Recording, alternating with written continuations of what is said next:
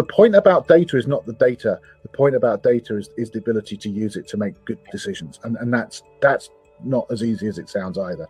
So, so Prithvi, what about in customer success management? What's the impact of this rise of the digital world and everything being now digital and being stored in as data? How is this impacting customer success, and how is it helping customer success? You see the the differentiation or the competitive advantage one wants to achieve by becoming more customer centric uh, starts off by understanding the customer even more or as much as you can.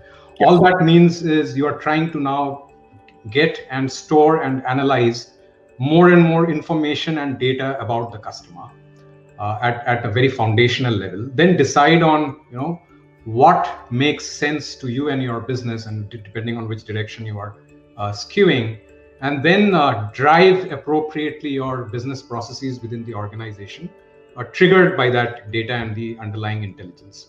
Uh, now, within customer success, a uh, lot of moving parts. So, you know, the variety of data is uh, very high. Uh, and, and so is the velocity of data, right? So the quantum of data increasing day on day uh, in, in a particular customer success function will be very, very high.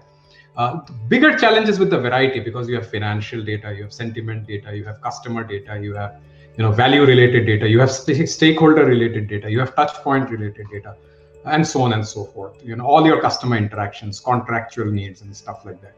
Now to a customer success team uh, at times it becomes a challenge actually whether you know too much of data is good or too much of data is bad. So you have to take that optimal path what is right depending on you know where you are in your organization. So the impact rick in short is very high provided you have a clear line of sight on you know what you want to do with that data and how you want to uh, approach sieving through this large ocean of data if you will